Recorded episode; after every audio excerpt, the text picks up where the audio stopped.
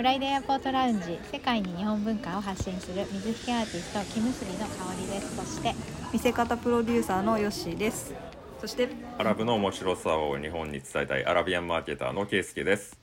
よろしくお願いします。先週に引き続き中村優太さんです。よろしくお願いします。はい、よろしくお願いします。コロナ期間中のお話をちょっとどんな感じで過ごされてたのかなっていうのを聞いてみたいなと思うんですけど、はい、結構ロックダウンしてたっていうのを聞いたんで、だいぶしんどかったんじゃないかなっていう感じと、はい、もうねどのぐらい、ね、どのぐらい日本に帰ってないんだっけ？よねんですね。そう、なんかコロナ期間中に一回 Zoom か ライン かなんかであのビデオチャットやった時にものすごい論言になっててすごい髪が、えー、そうですね。多分一番長かった時かな。そうですね、お店が全部閉まってた時かな、うんうん、その時は多分、ね、ああ、うん、切れなかったのかあ、そういうことですか。そうそう、はい、ああすごい、誰だっていうぐらい伸びてたってそれはすごいですね。すごい大変だった。ただ空いてたのどうだったの、うん、多分土地、本当にマレーシアのロックダウンってそのあの緩急が結構あったので、ずっと厳しかったわけでもなく、その緩くなったり厳しくなったりをずっとこのにねんかん繰り返してたので、うんうん、まあ、お店が開いてる時期もあれば開いてなかった時期もあったりっていう感じでしたね、うんうん、はい、うん、なるほどね。あのね、教育関係のお仕事ですけど、授業とかはやっぱオンラインでずっとやってた感じですか？オンライン、ただ最初のにせんにじゅうねんはオンラインでもやってなかったですね、うん、その緩和された時にえっとなんていうんですか、その塾はまあオープンしていいよって政府が言った時には対面クラスを始めて、うん、また閉めてくださいって言ったら閉めてっていうのを繰り返してた感じです。なるほど。で、うん、オンライン始めたのはにせんにじゅういちねんですね。去年。うーん、はい、にせんにじゅうねんはまだなんとか対面をたまにできてたっていうような状況です。うーん、うーん、大変だな。なんかその一番、ね、一番っていうか、まあこう生活の中で困ったこととかどんなのが辛かったですか？困ったことというか移動制限ですね。移動制限というかやっぱり外出禁止、うん、一番最初、うん、にせんにじゅうねんのマレーシアのロックダウンが一番最初に始まったのがにせんにじゅうねんのさんがつの中頃だったんですけれども、うんうん、最初にしゅうかんの予定で始まったんですね。ただそれがもうどんどん伸びて伸びて伸びてて、でだいたいごがつの前半ぐらいから少しずつ緩和して、その後もその感染者の増減に合わせて規制が厳しくなったり緩くなったりを繰り返してたという感じなので、まあ、一番厳しかった頃は、まあ、もちろん国境は閉鎖されてますし、学校も閉鎖で、民間企業も主要インフラ関係除いて全部ほぼ閉鎖されてたので、もう何もできない状況ですよね。うんうん、スーパー、生活必需品を買うスーパーだったり病院っていうのはもちろん空いてましたけど、うん、その入店人数も制限されていましたし、あ、日本と一緒だね、移動制限なのかはもう、えーと、自宅からじゅっキロ圏内の外出のみが可能で、外出人数もいち世帯あたりひとりとか、もう本当に厳しかったです。厳しい、うん、はい、結構だからその厳しかった時逮捕者たくさん出てましたね。外出して逮捕る人が、あ、逮捕されちゃうんだ、はい、警察軍隊で検問してたので、へ、本当に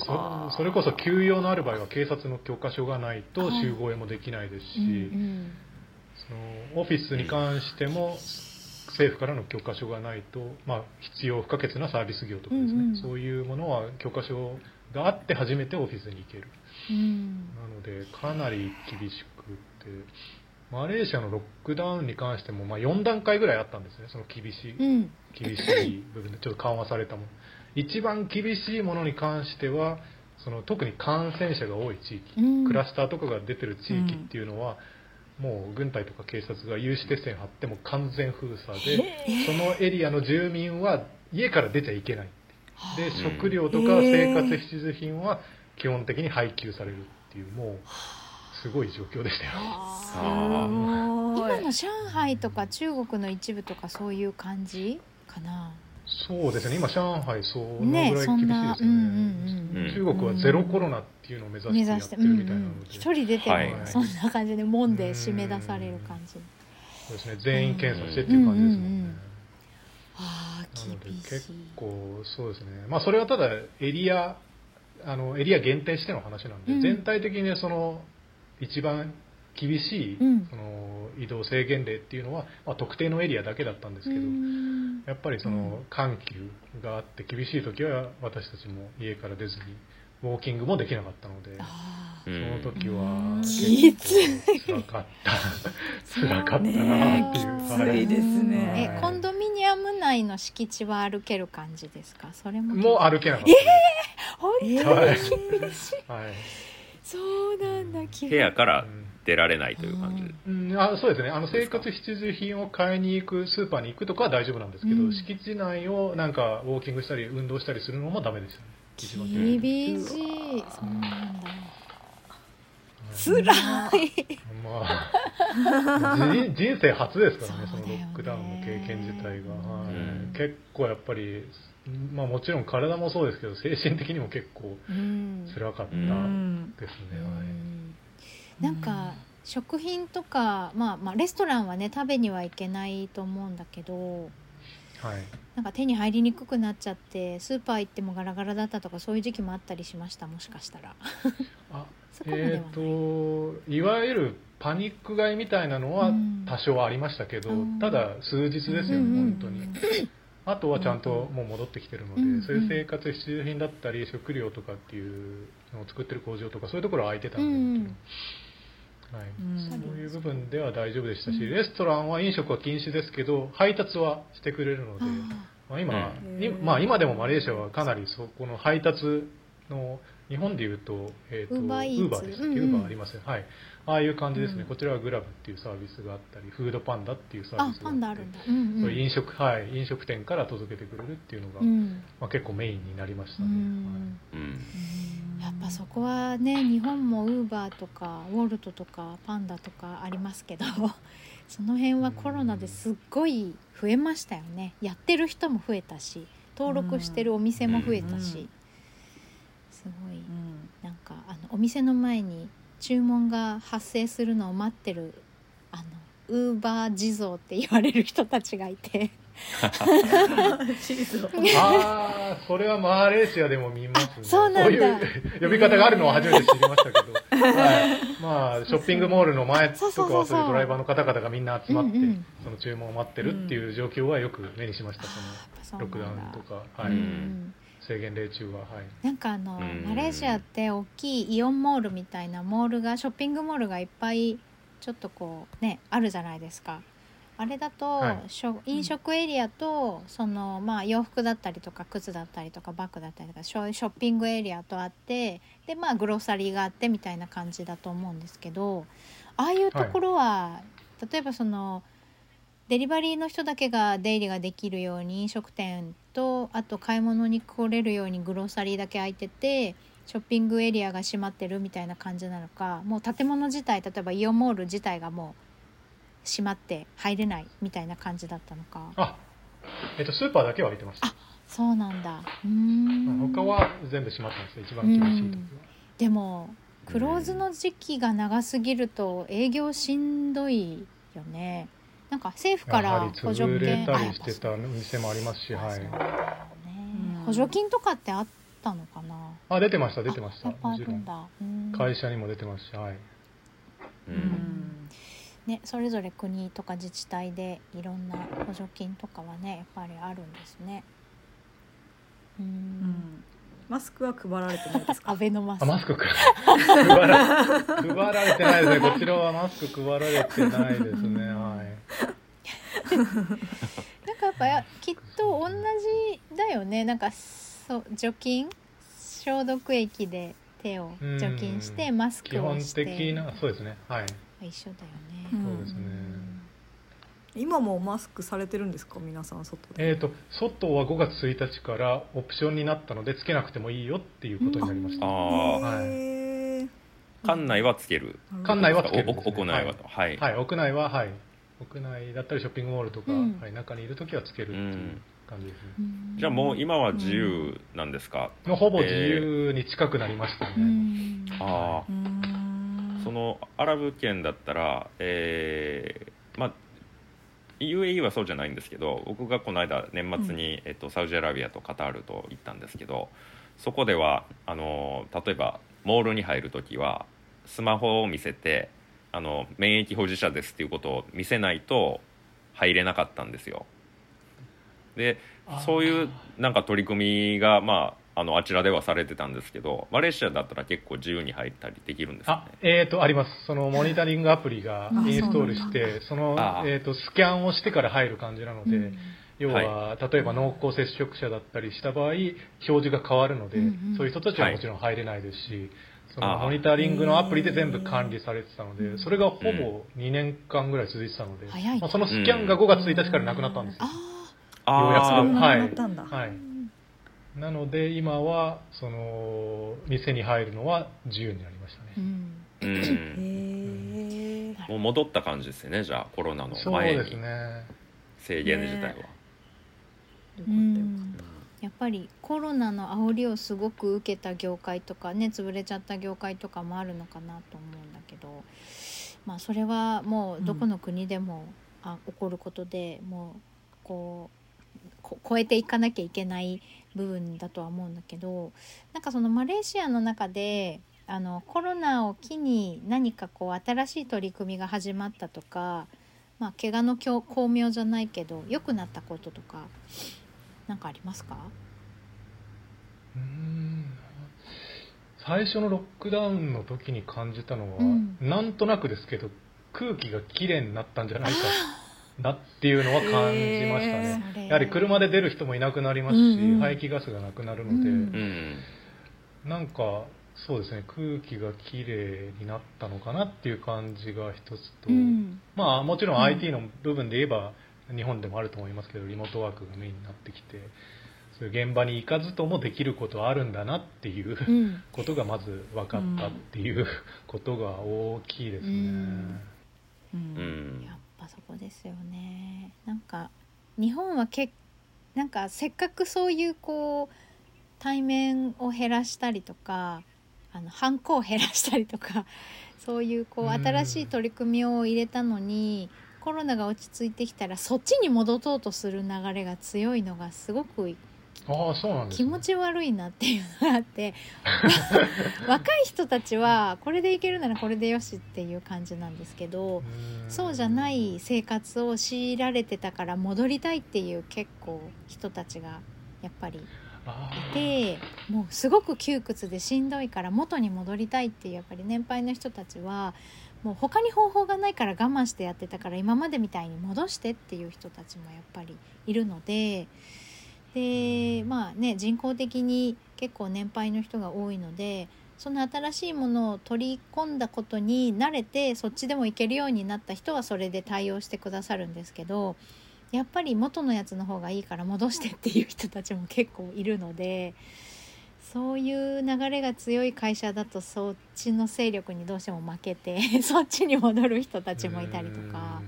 うん、若い人たちとかベンチャーの企業とかはね、もう本当にオフィスなくしちゃって、もう全部リモートですみたいな感じで、対面で会わなきゃいけない時はシェアオフィスとかでやりますみたいな人たちもいるんですけど、なんかすごく二極化してる気がします、うん、日本は。あ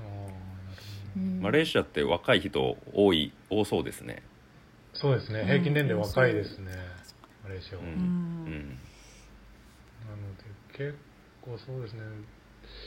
リモートワーク、最初ロックダウンの時は若い人たちは割とその家にいられるってことを喜んでる人の方が多かったですけど、うん、ただ今香織ちゃんがおっしゃったように、まあ、長いかなり長かったのでやっぱりその制限があったのが、うんうん、私自身もその教育に関わって子供に関わってるので、うん、あやっぱりオンライン越しより対面で会いたいなって思う気持ちはやっぱり出てきたりしましたし、うんうん、やっぱりそのオンラインでこうやって話してることと対面で会って話すやっぱり感覚というか、なんか人間なのでなんか触れ合ってる感じっていうのはまた違いますし、うんまあ、そういう部分ではまあお互いいいとこを取って、オンラインももちろんいいところがあるので、うん、そのちゃんと場合によって使い分けるっていうことが今後、うん、もっと効率的になって良くなっていけばいいのかなっっていう感じはしますね。うん、はい、ね、なんかその紙じゃなきゃいけない書類をデジタルにしていくっていう流れはもうどんどん進めるべきところだとは思うんだけどね、そういうのとかも、うん、すごいあの学校の先生とかすごい大変そうだなっていうのを見てて思ったりとかやっぱりそのすごい聞くのは学校はすごくそういうこう行事とかができなかったりとかオンラインばっかりだったのですごいかわいそうだったなっていうのがお話は聞きましたね。子どもたちはそうですね、かわいそうだなっていうのは感じましたし、マレーシアも割とその国民性が明る、明るい人たちがやっぱり多いんですけど、それでもやっぱり子どもたちの中でこれだけ長い期間学校行けないってなると、うん、やっぱりメンタル的にもフィジカルにもやっぱりちょっと弱ってくる方が結構出てきてるっていう話も聞いたので、うん、そういう部分では一番その大事な子どもたちの大事な、そう、ね、教育で大事な時期に学校に行けないっていうのは子どもたちは辛いことなのかなってやっぱり思いましたね。うん、なんかね、この間、うん、友達にも会えないですし、そうだよね、あのネットで読んだ記事なんだけど、マスクをしてるじゃないですか一日中で、あの保育園の先生もマスクをしてるので、子どもたちがその言葉を覚える時とかの口の動きとか表情とかでキャッチするっていうのがマスクですごく制限をされてるので、その情緒の上層教育的な部分で発達がちょっとこう遅い気がするっていうことを書いてる人がいて、考えたことないけどそうだよねって思ってうん、保育園にね、あの本当にゼロさいから保育園に預けてお仕事出られてるお家もあるから、やっぱりお家にずっといればね、あのマスクはしないから、あの家の人とお話しするときはマスクなしで普通に口の動きも表情もわかるけど、保育園に行ってるとマスクしてるので顔の表情が見えない状態で会話をしてるっていうのは結構しんどいかもなと思って、その語学を習得するっていうこともそうだし、いろんなこうね、五感でいろんなことを学んでいくっていう時に顔の表情がわからないってしんどいかもしれないなって思いました。うん、うん、感情表情でわかりますからね、大体。そうそうそう、うん、ね、意外と目よりこの鼻から下の方が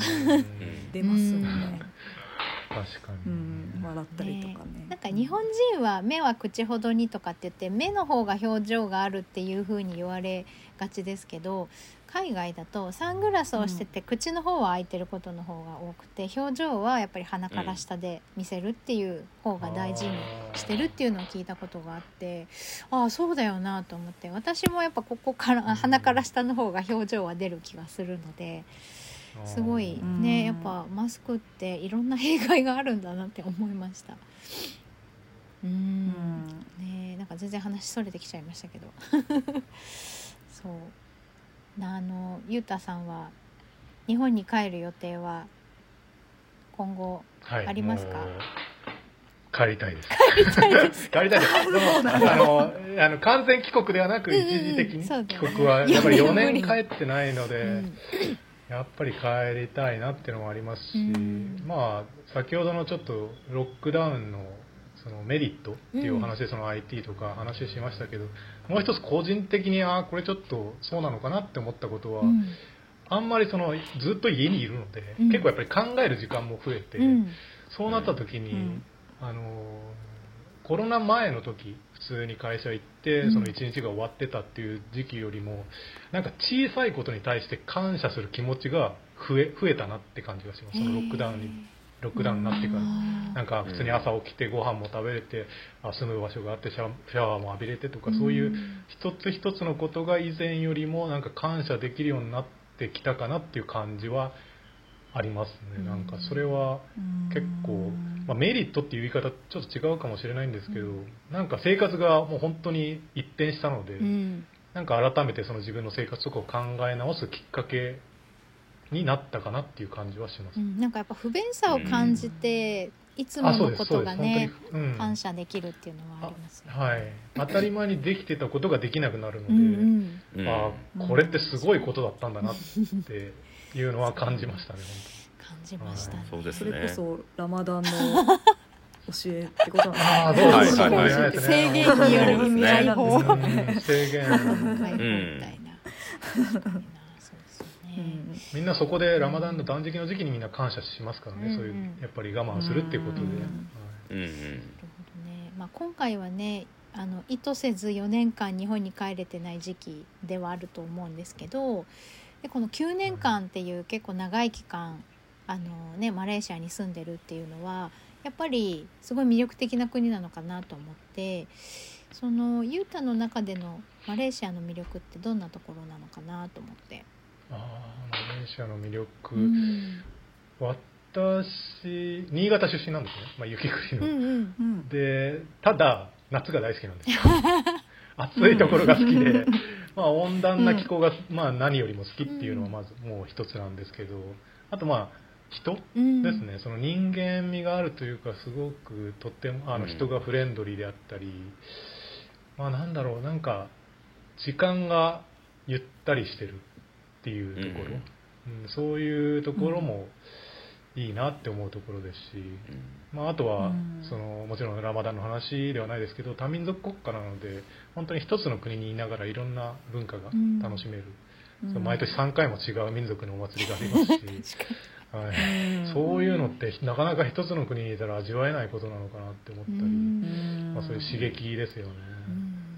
うん、なのでそうあとは自然災害かな、そういうのが少ない。あそうか自然災害が、はい、もうすぐの時期だけ洪水はちょっとひどくなるんですけど、うん、それ以外に、うんまあ、地震の段差もないですし台風も来ないですし、うん、そういうことを考えると自然災害が少ないっていうのは、うんまあ魅力って言い方も変ですけどその住みやすさにつながってくるかなと思いますね、うんうんうん、いいところですね。いいとこなんですね。そうです本当にいらしてください、うん、いつか住むとあとは自然ですね、はい、いつか自然がマレーシア自然が、うん、あの多いので私海が好きなので、ね、本当に海でリラックスするっていうのがもう素晴らしい環境だなっていうのがあってうんまあ、そういった時に先あの自己紹介の時にもちょっとお話ししましたけどなんかいろんなインスピレーションが湧いて、うん、そこでチルアウトとか作るみたいな音楽にもいい影響があったっていうのはありますね、うんはい、ほんといいとこまだ住むのを諦めてない、うん、いつか住みたいとずっと思っているなんかそのそれこそコロナ期間中、まあ、多分自炊することも多かったと思うんですけど日本食っていうか、はいまあ、日本人がお家で食べるようなご飯が多いのか結構地元飯な感じなのか。いや今、えーと、日本食ほぼ日本食ですね。あそうなんだ、はい、ほぼ日本食ですっていうのはちょっとけ健康健康もちゃんとしっかり考えようと思って、はいうん、結構マレーシア料理も美味しいんですけど、うんうん、油使ってる料理が多いんですね。オイリーだよね、はい、で結構それで私こっち来てコレステロールがボーンと跳ね上がってしまったのでそれをちょっと抑えるためっていうのもありますし、うんはいうんまあ、ちゃんとその日本の味噌汁だったり納豆だったり、うん、そういうのをメインで、うんやっぱりロックダウンっていうかその移動制限令が長かったのもあってちゃんと健康にも気を使わないともっと体もボロボロになっちゃうなっていうのもあって、うん、本当にいやでもねその本当にロックダウンっていうことが起こってた国に住んでた人はみんなそれは言ってますね。普通に毎日暮らしてるだけだけどなんとなく不調がずっと続くっていうのはあもう本当そんな感じですね、うん、多分無意識のうちに結構やられてるのかなって、うん、自分は大丈夫って思ってても体にそういうのが出ちゃうから、うんね、ちょっとこうあの心がけて運動してたり食べるもの気をつけてても、うん、やっぱりこうなんとなく不調っていうのがすごいやっぱりねすっきりしないがずっと続くみたいなね